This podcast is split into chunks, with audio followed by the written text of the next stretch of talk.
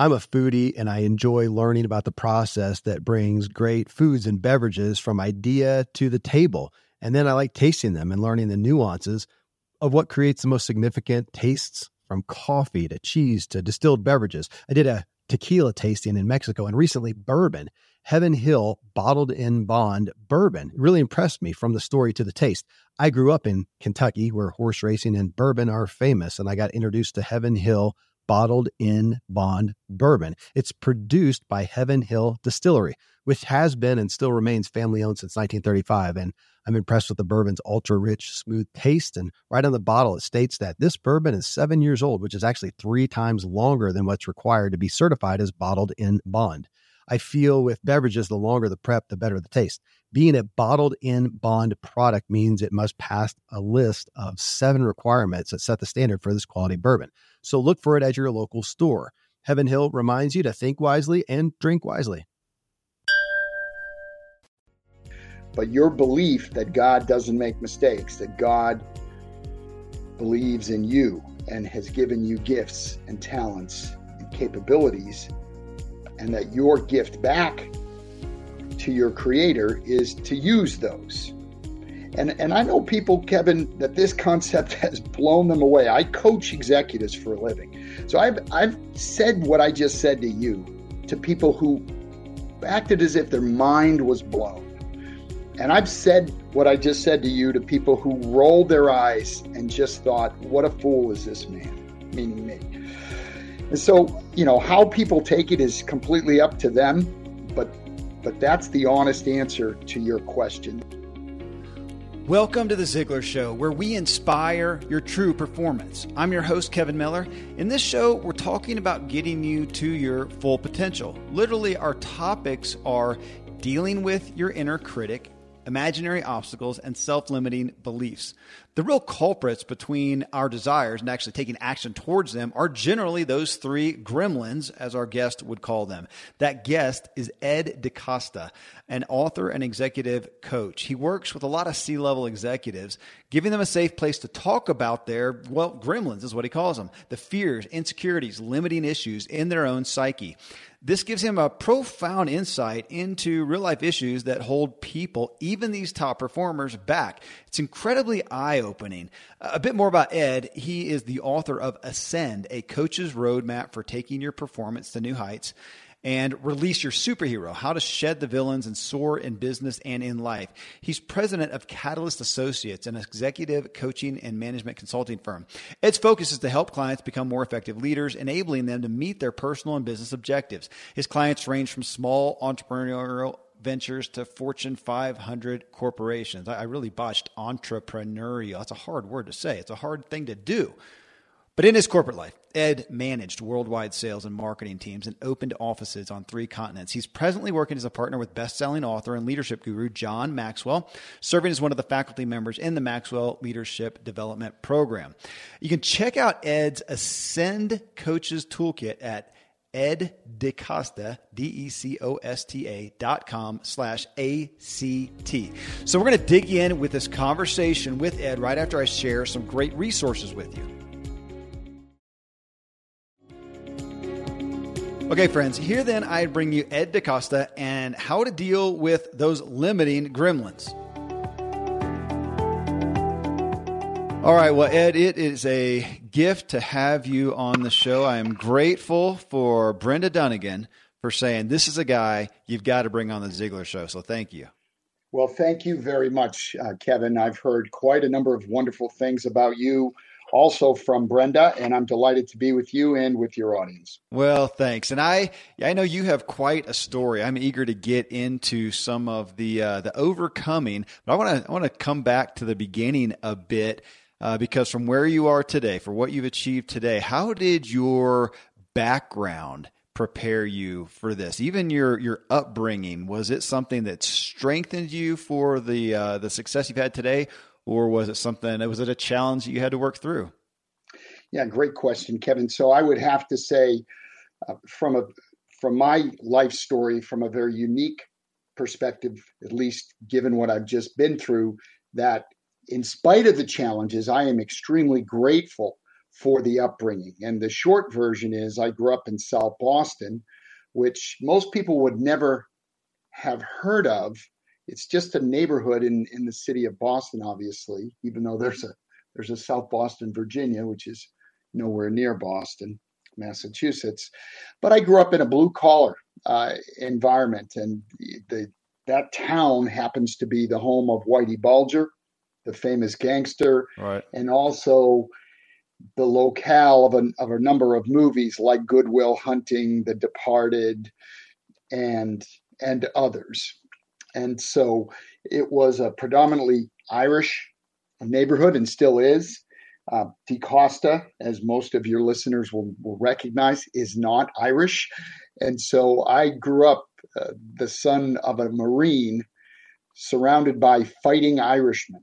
Okay, wow. with yeah. the last name. So, so in terms of learning to be resilient and learning to be um, self confident, you had to have self confidence, otherwise, you were a perpetual victim. Mm. And again, I'm not trying to characterize this as uh, any worse than any other place on the planet. There are many, many tough uh, places to grow up, but to to the point of your question, uh, given the other challenges that not, I guess, not surprisingly, uh, that everyone goes through, I am very grateful uh, for the challenges that uh, that I had growing up. So, on that, being self confident, being resilient uh, growing up in that environment, was there a time period, an incident, or when you look back, where you realized that you wanted something more than the norm, something more than the average? Absolutely. I, I had heart surgery when I was when I was young, but it's my only childhood, just like you only had one childhood. So I didn't know really any different than having physical restrictions. I have two younger brothers who had no you know medical challenges like I did. So I was the oldest brother, but my brother Jim, a year younger than I am, was bigger than I was. And uh-huh. you know, in my mid fifties, I don't care if he's larger than me, but you know, when I was eight and he was seven and he was bigger than me, uh, that that was uh, that was particularly troubling yeah. uh, for a young for a young boy. Um, but again, in in hindsight, it created a, a mindset in me, and I've had my parents and my brothers, you know, my adult brothers tell me that I absolutely had a chip on my shoulder, that I had to prove to other people that I was worthy, that I was good enough, that I was strong and fast and athletic, even if I, I lacked some of those actual attributes in my mind, I didn't lack them at all. Okay, so with so so having a chip on your shoulder, you know, it's interesting when you talk about having heart surgery when you're young. Zig is is famous for his statement about a study that was done, 300 world leaders, and found that about 75 percent of them had uh, either came from poverty, they came from abuse, or they had a physical handicap. Uh, and and when you look at that, that it drove you, had a chip on your shoulder. Obviously, that can teach you to excel and progress. Doesn't necessarily make you a good human. Uh, in that, was there a time where you're you know you're driving for success, you're motivated, but it may not have been all for good purposes? Oh, without a doubt. I lost my dad when I was 15 uh, unexpectedly, and and foolishly announced to my brothers and my mother that I was assuming the role as of the man of the house. Mm. Okay, this is at the ripe old age of 15 yeah. years old, and my mother was no um, pushover, and um, she, let's just say, she corrected me. Okay, and that she was now the man of the house, so to speak, and and there was no discussion of it, and in fact, it happened right about the time of the blizzard of 19- 78, which is, if I'm not mistaken, Kevin, the worst snowstorm in the history of the northeastern part of the United wow. States in February of, of 1978, obviously. Um, otherwise, they wouldn't call it the blizzard of 78. But anyway, uh, she showed me the door, and I went, I left the house to be on my own the night before a blizzard struck. Wow. And ended up being away from home my mother knew where I was, but I didn't know that she knew um, for about a week and a half. we were out of school. I mean, it, there was four feet of snow or some ridiculous amount of snow, but it was it was humbling to say the least that I had to come quote unquote crawling home, you know, in a snowstorm to tell my mother that that she was yes, in fact, the man of the house. Um, so it, it, wasn't a smooth ride at all times, but it certainly wasn't. I didn't get into crime or drugs or any of that stuff. That's uh, again, I think, another benefit that comes from having medical challenges or health challenges, because rightly or wrongly, they put the fear in you that if you behave in, in irresponsible ways, more so than someone without the health issues, you could literally kill yourself. You could put yourself in serious medical uh, danger. And to this day, I've I've not done a drug other than drugs that have been prescribed for me, right. and it, it's not from some moral perspective. Although I I certainly share the moral reasons not to. It was mostly because I was terrified that I was going to end my life, you know, at that moment if I did. Well, when you, when you look at that, uh, that you are, yeah, again, going back, self confident, maybe a chip on your shoulder, uh, you, you were humbled at that experience. Is that something I'm always curious about people who have, you know, high, let's, let's call it high achievers and, and driven people that you find yourself having to temper that sometimes just in order to be, uh, let, let's use your word, humble. Yeah, with, without a doubt, and and you learn as you again. You know, when I was a child, I behaved as a child. As I got older, I, I, gave up the things, the practices of childhood. Right. My wife would say she helped, and and I let some of them go begrudgingly. Let's just say that. But you know, you you begin to behave as an adult, and one of the things that happened to me, um, again around that time, is I got admitted to the oldest school in the country, Boston Latin School, which is a test school. Every sixth grader in the city takes this test it's called the Latin test, not surprisingly, I guess. And I got I got in, and it's a very competitive place. It, it wasn't, you know, it wasn't a British boarding school, but it was very competitive and very um, stressful. And and I was surrounded by very intelligent boys and girls, and I was no longer the smartest kid in the class. Not to, I hope that doesn't sound bad, but I, I, I knew that I was academically gifted. I could do my schoolwork without much effort. And when I got there, I found out it was really difficult. And they kept giving you more and more work so that it was going to be difficult regardless of your intelligence. And and I that that was a a life changer for me. And my one of my brothers also went to Latin, and we both look back on those six years from seventh to 12th grade as, again, not to use an overworn cliche, but life altering, a life altering season of our mm. life. Well, you and I want to get into you know fast forward somewhat somewhat to the present, and, and as you went into the corporate world, and now coaching and training and authoring and speaking and presenting and all that when you look at your overall trajectory, what has been, I mean, because we know it's always that question of what does cause drive? What does cause people to uh, aspire to more? Where do you see your, some of the roots of your personal motivation?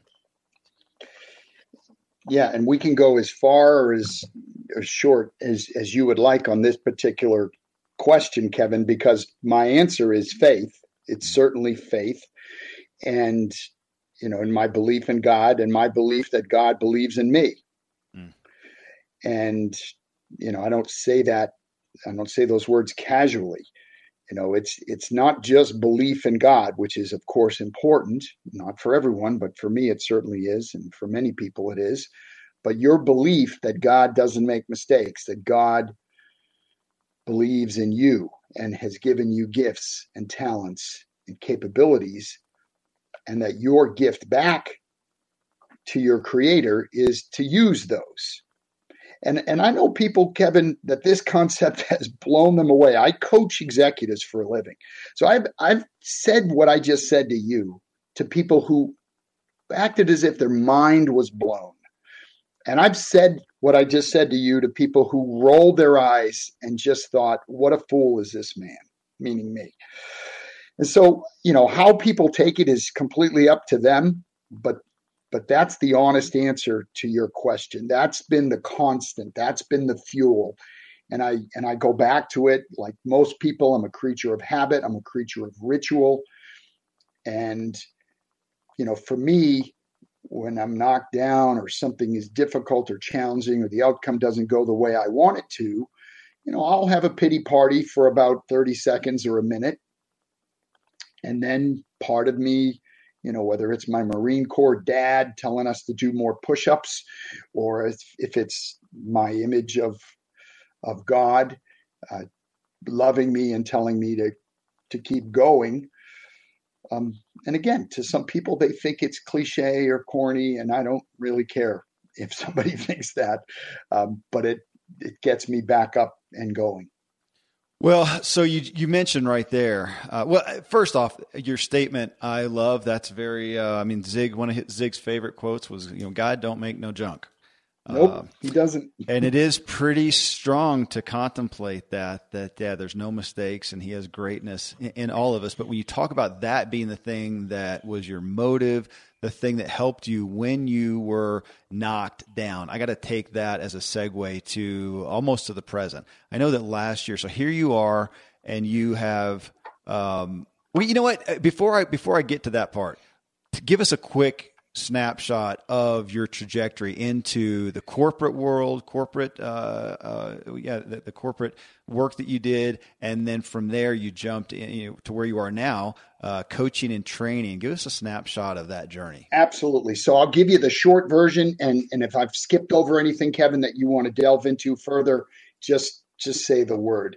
So um, I will make this sound like it, it was a it was a flawlessly executed plan from my youth. Oh, because I'm it sure was, it was. Yeah. Which it uh, absolutely. I was four years old, and I had it all written out uh-huh. on the uh-huh. wall. Right. No, but it, but it, of course, some of it was planned, and most of it was not. Most of it was serendipity. It was opportunism and and such. So, uh, loved math, became an engineer because I just wanted to be an engineer because they were smart, and my dad was a construction worker, and he respected engineers.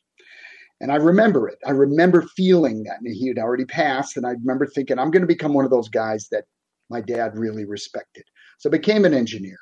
And I went to Texas, worked as an engineer, and found out, you know what? A kid from Boston who's an engineer in Texas is not going to run the company. They don't care how smart I think I am. They don't like the way I talk. Okay. And so I went to grad school at the University of Texas and got an MBA. And then I got into corporate finance again because it was math. Then I got into selling and marketing of high tech firm, uh, high tech products and services, which is what many engineers um, go into. Most engineers, bachelors, people with a bachelor's degree in engineering, do not work as engineers their entire career. They use it to leverage into many other businesses engineers, uh, generally speaking, make make great leaders mm. because of our understanding of problem solving. And then I, you know, got married, met a girl. Everyone would, no one would be surprised at the story. I met a girl, fell in love. It took me a while to get her to fall in love with me, but I did because I wasn't going to quit. Yeah. And I, I mean, it would be considered by some stalking, maybe, but I didn't break the law. I didn't harass her. I just Good kept asking. Yeah. And so I got the order finally, and she married me. We've been married 31 years. We have three wonderful children. But 15, 16 years ago, I was living on the road as a sales and marketing executive for a high tech company back in Boston. And we had a family member, my wife's dad, who had a had a serious medical issue. And my wife wanted to move back to West Virginia, where we had met 20 plus years earlier. And I thought, no way, no way, no way. I'm not leaving Boston again. I'm from Boston. This is where I live. Like like Matt Damon in Good Will Hunting said, I live here. I live here. Yeah. And and so Linda's like, well, I'm moving to West Virginia. So that's what we did. All of us, all five of us. We've moved back here in 2003, and I've been here ever since. And um, but there's no large companies for me to work for work for like I did in Boston. So I started my own marketing consulting and then coaching firm, and that's what I've been doing full time on my own as an entrepreneur. Friends, I'm pretty candid about my lack of financial prowess. Money and numbers are fairly Greek to me, so I need a lot of guidance. One of my closest friends is a wildly successful wealth manager, and I'm working on some financial literacy and just continually seeking guidance. So I ask you to check out yahoofinance.com. Nobody knows it all, and Yahoo Finance is a, an incredible resource for the rookies like me or the seasoned investors. You know, before my dad passed away recently, Dave Ramsey and his wife Sharon flew down to visit. We all got to spend a day together, and I was at yahoofinance.com just now. I saw multiple news flashes from Dave and other people that you respect, and they're hitting so many of the hottest areas in finance today. So it's a place to get a snapshot of all aspects of your financial interests. And if you have them, your portfolios. I hadn't realized Yahoo Finance is the number one finance destination, producing a holistic look at the financial news cycle, including breaking news, original editorial perspectives, analyst ratings, independent research, customizable charts, and so much more. So, for your comprehensive financial news and analysis, visit the brand behind every great investor, yahoofinance.com, the number one financial destination, yahoofinance.com. One more time yahoofinance.com. Thankfully, the days of building a business website, then having this massive endeavor to integrate an online store are gone. Today, Shopify has fixed all that. I had one business where we actually built the entire website on Shopify's platform. So whether you're just starting out or you're selling a million bucks of product already, Shopify is just the industry leader. It works the same for physical products or online and digital, and Shopify is just hands down the best out there. Most importantly, Shopify helps you turn browsers into buyers with the internet's best converting checkout. It's 36% better on average compared to other leading commerce platforms. Getting people to buy is not that hard, at least to the buying point but getting them to actually give their payment info is. And Shopify is king in that department. They also have top tier customer service, which I think is critical. You can sign up for a $1 per month trial period at shopify.com slash Kevin. That's all lowercase. Go to shopify.com slash Kevin to grow your business no matter what stage you're in. Shopify.com slash Kevin. I live high up in the Rocky Mountains where the air is clean and fresh as possible, but then I step indoors and I'm breathing in untold amounts of toxins and allergens from paint and carpet and cleaning chemicals and pets and furniture and appliances and mold and so on. Studies show the indoor air is two to five times more polluted than the outdoor air anywhere you are. And in some places, it's a hundred times worse than that. Well, the solution is to get an air purifier, An Air Doctor is just the best out there. It filters out 99.99% of dangerous contaminants contaminants and allergens, such as pollen and pet dander and dust mites and mold and even bacteria and viruses. So your lungs don't have to try to do that. Air Doctor comes with a 30 day money back guarantee. So if you don't love it, just send it back for a refund minus shipping. Go to airdoctorpro.com. You can use the promo code Kevin, and depending on the model, you'll receive up to 39% off or up to 300 bucks. Exclusive to podcast customers, you will also receive a free three year warranty on any unit, which is an additional $84 value. So to get the special deal, go to A-I-R-D-O-C-T-O-R-P-R-O dot com. Use promo code Kevin. So you have had success. I know you are heavily involved in uh, John Maxwell's organization. That's correct. Um, things are running well. And then just last year, 2017, you had uh, that was a year for you. Tell yeah. us about it. So, one of my best friends is brothers with one of John Maxwell's friends. And those two brothers got me connected with John, and then I became one of his faculty members. And it, it, it changed my life, Kevin. John of course, is a was a huge is still a huge fan of of Zig Ziglar. Mm-hmm. Considered Zig a mentor. Has lots of Zig stories. Lots of Zig stories. Some very funny. Again, I I I'm I'm a big fan of John and Zig Ziglar, but um, So yeah, so Linda started noticing changes in my behavior about a little over a year ago, the beginning of 2017. I was disorganized. I was getting headaches. I was getting tired very, very early in the evening. And she started seeing all the telltale signs. And like many spouses, I guess mostly mm-hmm. husbands, I told her, I'm fine. I'm fine. I was absolutely not in denial. I wasn't blowing it off. I had no awareness. I, I, and, and, and again, hindsight is 2020. Mm-hmm. I now know that I had a brain tumor. But of course, at the time, I didn't know I had a brain tumor. I just knew that my wife was really harping on me about little things like going to a meeting a day late, mm. leaving the house without shoes on, little things like that. Like, what's the big deal? You know, the fact that I am forgetting everything.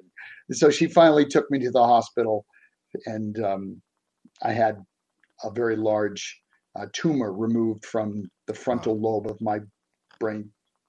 So I'm making it sound simpler than it is, but it shut me down for about five months.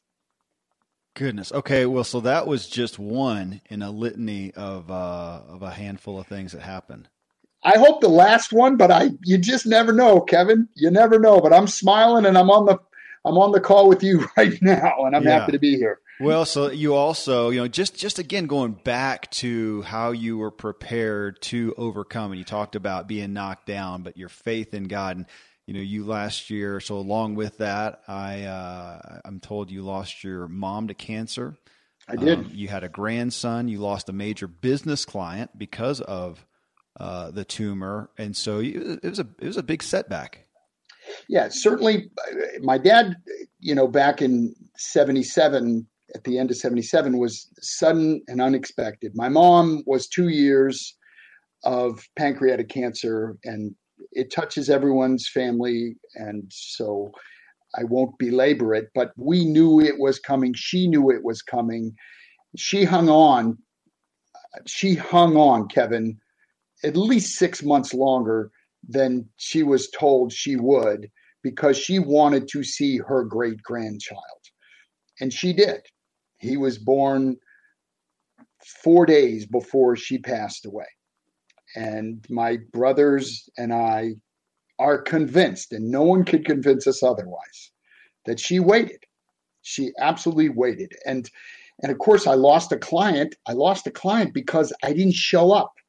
I didn't show up for a, training session that I was supposed to run. And they had you know 30 people show up from all around the United States and North America.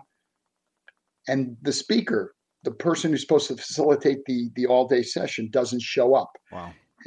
Yeah and that's not me and it's not any professional really unless you have something that's impacting your what's called your meta awareness which is your awareness of your awareness the executive function of your brain which is controlled by the frontal lobe, which was being squished by a tumor. I'm I'm a mechanical engineer. I'm not a neuroscientist, but uh, as you can imagine, when you're sick with something, you end up watching a ton of YouTube videos on it and try to learn about it.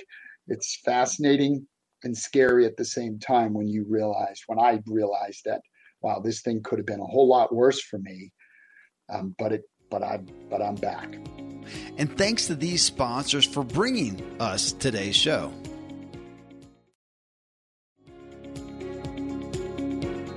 Well, and you talk about that. I, I, I, was it was shared with me that you had some radiation, ended up on the radiation table for four hours instead of thirty minutes. Uh, I mean, that's a that's a that's a bad story. When you look at all this, though, I I mean I, I, realize you are who you are because of your ability to keep a positive mindset. But for most people, I mean, this really gets into that. You know, why do bad things happen to good people? Of, of looking and going, okay, okay, you know, you're going to come through this. I'm sure when everything happened, you knew you're going to come through. But there's it was over that question of what is the purpose here? What is the purpose of all this? Right. There's got to be a purpose. I just don't understand it. If, if you don't mind, I I'd be happy to share. Please. Okay, so and and again, I hope people get this and understand from where it comes because this is precisely how I do it. And this is not a metaphor. This is exactly how I do it. So I am a sports fan, like many people. It's not all that important. It's a form of entertainment, but you know, depending on your family and how you grew up, some some are more interested than others. Imagine if you're watching a game that has been recorded. It's been recorded. And you know who wins the game. Now, some would argue, why would you watch a recorded game that you know the result of? But let's, for the sake of illustration, say that you are.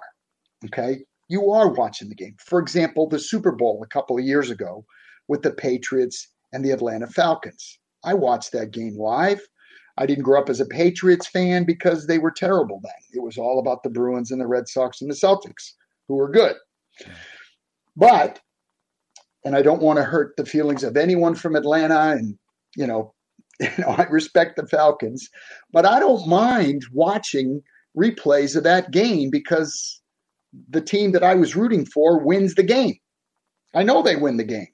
I've I've seen it. Yeah. So even even watching the game during parts where they're playing terribly, you're not worried. You're not stressed. You're not doing the things, Kevin, that you would you might be doing if you were watching it live or didn't know the outcome. You you follow me? Yep. Okay. And so if you believe, this is where the metaphor comes in. If you believe that your life, in a manner of speaking, is in fact a game. That if you play by a certain set of rules, you win. Then it doesn't matter what is happening to you at the moment, so long as you continue to play by the rules that you've been given, you will win. And and I, I can tell you certainly in the last experience with this brain tumor, and I, I told myself that many, many times per day. When they said, Oh, Ed, you will not be able to speak anymore, you will not be able to coach people because your cognitive function will it will recover, but it won't get back to where it was. And my wife was in the room and she was not happy to hear that. She's, mm-hmm. you know, she and I've talked about it a lot. It was very scary to her. And I had to pretend I wasn't scared by it because she was in the room and I did not want to make her fears worse by her seeing me behave in a fearful way. And there's nothing wrong with a man being afraid. I'm not saying there is, but right. my my upbringing said, okay, you know, suck it up, buttercup. Bite that lip. Do not look afraid. Do not look afraid, even though I was. But I just kept telling myself, okay, if I play by the rules, if I do what I'm supposed to do, if I practice what I've said over and over and over again, and thousands of people have influenced me positively, people I've met and people I've never met. I never met Zig Ziglar.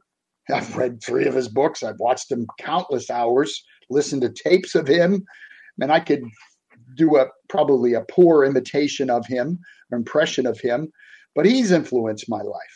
But it's all about positivity. It's all about belief in yourself and belief in what's important and working really, really hard. And you know, if I don't actually do this, if I don't practice this at a time where I'm knocked on the ground and everybody knows I've been knocked on the ground, you know, in my way of speaking, and some think it's harsh, you're either true to what you say you are or you are a hypocrite. There's just two sides. That's it. There's no halfway. One side of the coin says you're authentic, the other side of the coin says hypocrite. So if you don't want the coin to face, you know, the, the, the side of the coin that says hypocrite to face up, you really have no other choice but to live by what you said your values are. And for for me, you know, th- that's all I need. That's literally all I need. Well, and that is incredibly convicting uh, and inspiring. You know, and, and, with your work today as a, a coach, as a speaker, as a trainer, and all the roles that you have, is that right there? Because that was a question. My, my, I was going to ask the question: What do you feel like is your primary message, or if you are only allowed to give one presentation. What is the message that you want to give? Was that it? Yeah, that's that's another way of, of of putting it. And and again, the people that I coach and and who are coached by others as well. I'm certainly not, uh, you know, it's not the. I don't have the only clients that have this characteristic, Kevin. But you know, people who want to get better results. Mm-hmm. I mean, it's the old Einstein definition of insanity, which I will not repeat. Everybody knows it. Okay, but you know, if you want to get better, you gotta you gotta do some stuff that are that's different. And a coach isn't going to tell you what to do. You're the pilot. Maybe God's the pilot. If if you want to view it that way, I certainly do. But if either you or God is your pilot and I'm your co-pilot. I'm your co-pilot and I can help you because I've been there and done that, but I'm not going to tell you the answer because I actually don't know your answer, even if I think I know your answer. You know, I've got two adult sons, and I remember one of them asking me, he was probably 15, 16 years old, and he his girlfriend was upset with him, and he and he came to me and said, Dad, you know, has mom ever been mad at you and you didn't know why? You know, yeah. and I'm laughing now saying it to you, Kevin, because of course the answer is yes. Yeah. Yes, I have been I have been in trouble with your mom, and I really truly didn't understand the whole reason why. I understood some of it. Well, what do you do? I said, son, I can't give you the script because I don't know what the girlfriend's going to say to you. But I would start with trying to understand from her perspective what you did or didn't do that caused it. And so the point is, coaches don't hand you a script and say, This is how you achieve success. Go say these things because your life is is different. Your life is unique. That's where values and principles, and John Maxwell talks about these in almost in, in fact probably every single one of his 100 plus books in different ways obviously but you know be a person of of principle be a person that practices the values that you espouse, um, and they will serve you well, regardless of the circumstances that you're in. So, with those folks that you get the opportunity to coach, to consult with, uh, well, one, who who is the primary person that you enjoy working with, and what do you feel is the primary value deliverable that you bring to them? Sure, absolutely. It's um, I have a an image in my mind. It's kind of an avatar or caricature. It's a Vito unchallenged, and I don't mean Don Corleone, you know, from The Godfather. Although that's not that Marlon Brando character is not a bad image uh, for Vito on Challenge. This is the the CEO owner of a of a mid to large size business that feels he's in the center or she's in the center of mass uh, activity, massive activity, Kevin. Okay. But yet feels alone because they feel as if they cannot share things. Just like I didn't want to share with my wife that I was afraid when I was told I wasn't going to be able to get my business back. Okay. There are many CEOs, many senior level executives that feel as if they can't show how they're feeling mm-hmm. or tell people what they're thinking for confidentiality reasons, for vulnerability reasons. And so they need that outlet. They need that outlet. And that's what a coach does. It's a confidential, 100% confidential sounding board. And you know as well as I do, and I'm sure many of your listeners know that sometimes that's all people need is to be able to vent and to he, be heard. You know, it's like Covey, you know, seek first to understand, then to be understood. And if they feel like they're understood by someone who's not going to use it against them, you know, and this is why they have a very difficult time. And not just men, although it's predominantly a male characteristic. Um, you know, they, they won't share it with their peers. They won't share it with their boss. They won't share it with any of their direct reports. They won't share it with their spouse.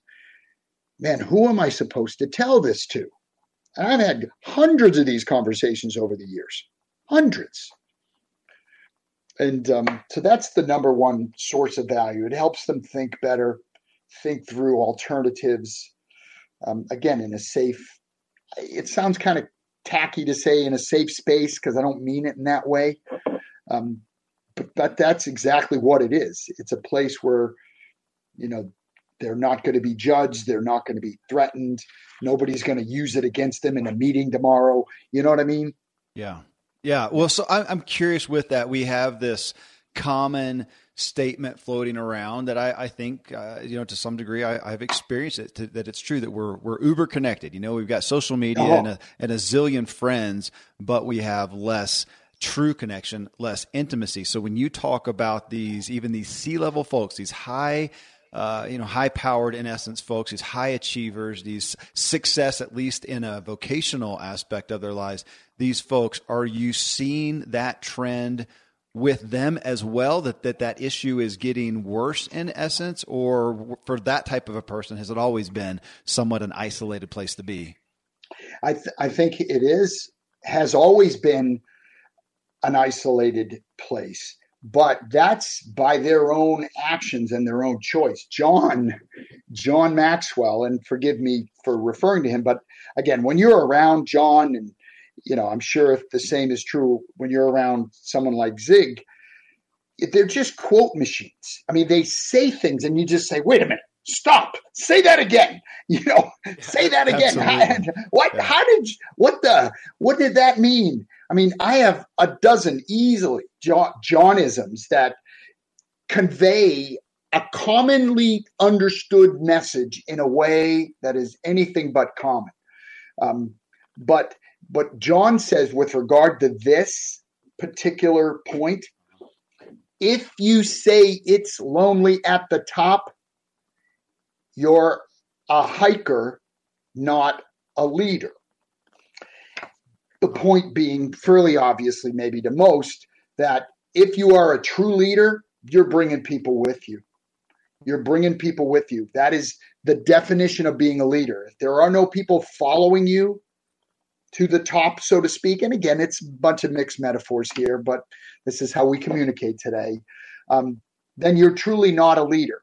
And I think many of them, by their own isolation, they have the, you know, they have their own bathroom, they have a preferred parking spot, they have their own cafeteria, they have gatekeepers and guards, and and and again, I'm not, I'm not, is my young daughter would say, you know, throwing shade on people. I'm not criticizing them per se, but the unintended consequence of these actions is that they are alone. They are incredibly alone in the middle of a crowd of people. So, and that is something I think we all deal with, uh, of course, to a good degree when not everybody can go hire you. Uh, where Correct. do you where do you find yourself directing people so that they can have that value in their life, that resource in their life? Even these folks, you know, these, these guys. I mean, these folks that hire you that get that value from you. Now it's a, it's a, as you use a safe place, but it's a place where they can connect with somebody. Obviously, they can't pay for you to be their friend forever. Uh, do you find yourself counseling them. And and of course this will relate to all of us as you've got to go connect with people.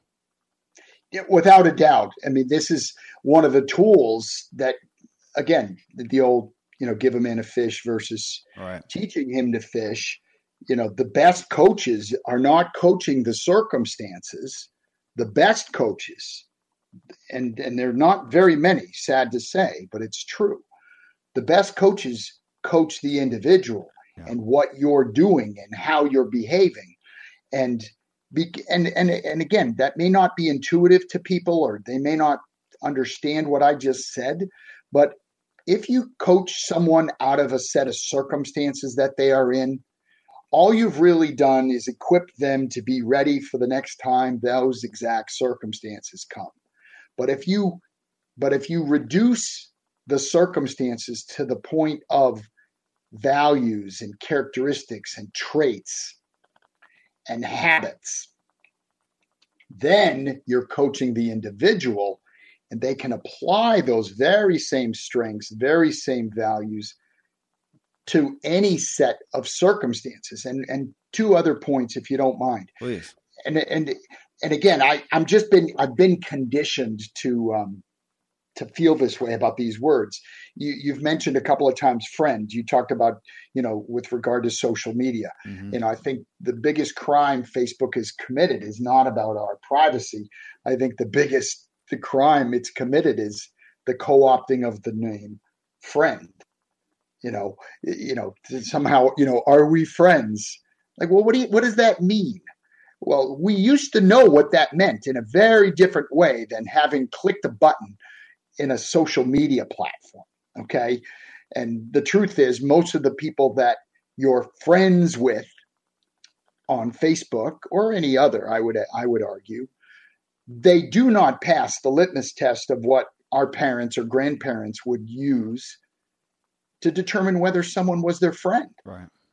And and so to me, that's that's sad. And and a coach is not their friend, and a coach is not a counselor. And it's a long answer we don't have time for, but a coach is about the, the present and the future.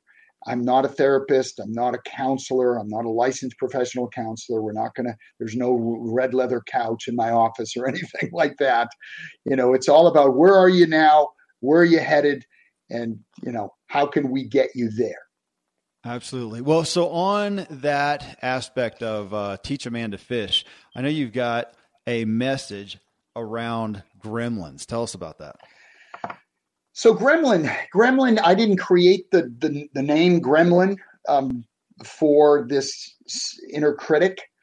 Uh, many people have used it, but I have really taken a liking to it. And during my coach training, we talked about um, lots of things, um, lots of imaginary obstacles imaginary obstacles, things that are in our heads, Kevin, that stop us from doing the things that we we ought to do, or that would be that would be helpful for us to get where we're going. Gremlins, assumptions, interpretations, and limiting beliefs. So I have created, and and, and others have as well, a tool to help people really give a voice and personify.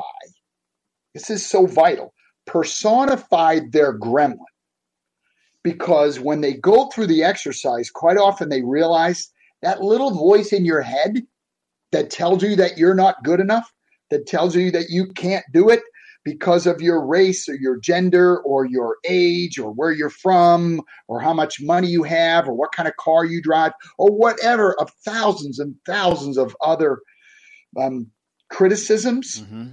Again, you've heard it before a million times, right? I'm my own worst critic, right? We are our own worst critics. Okay, we we know ourselves better than anyone else knows us, and so we are more apt to criticize ourselves.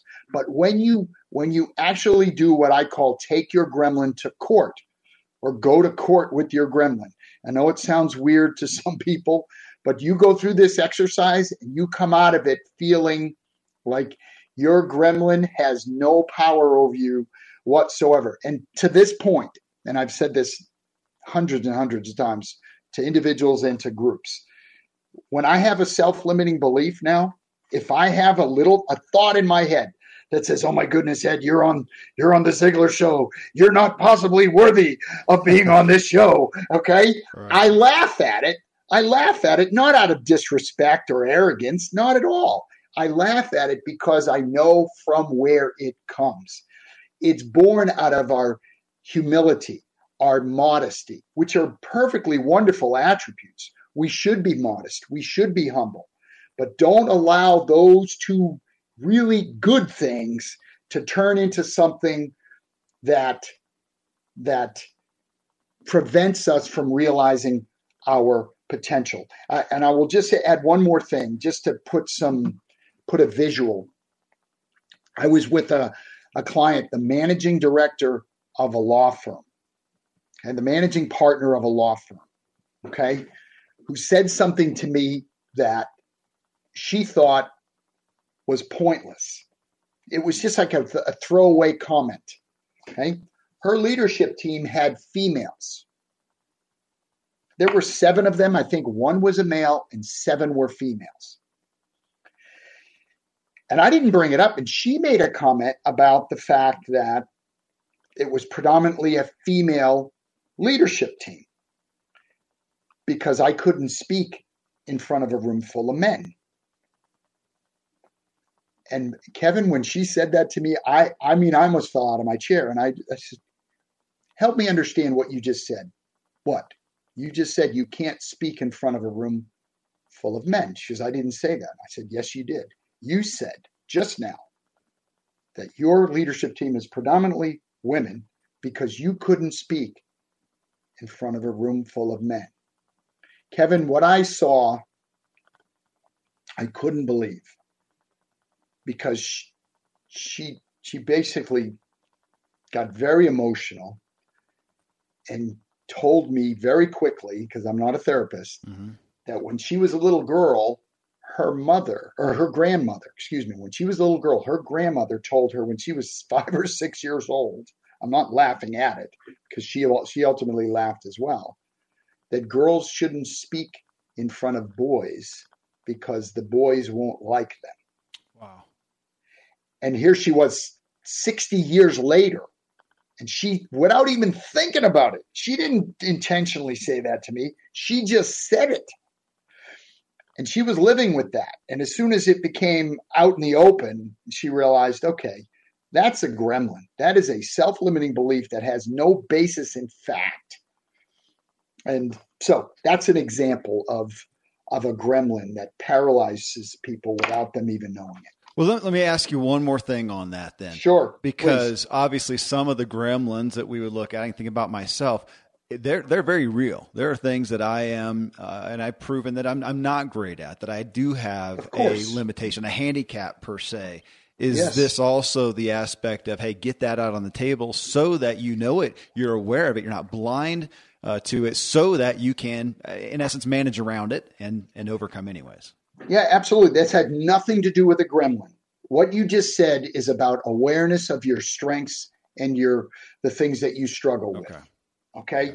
That's perfectly valid, right? You know, you name a high achiever in any in any vocation or profession, sport, business, life. They have awareness of where their gifts lie.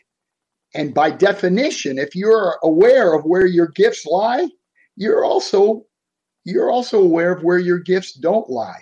That's that's self-awareness and that's wonderful.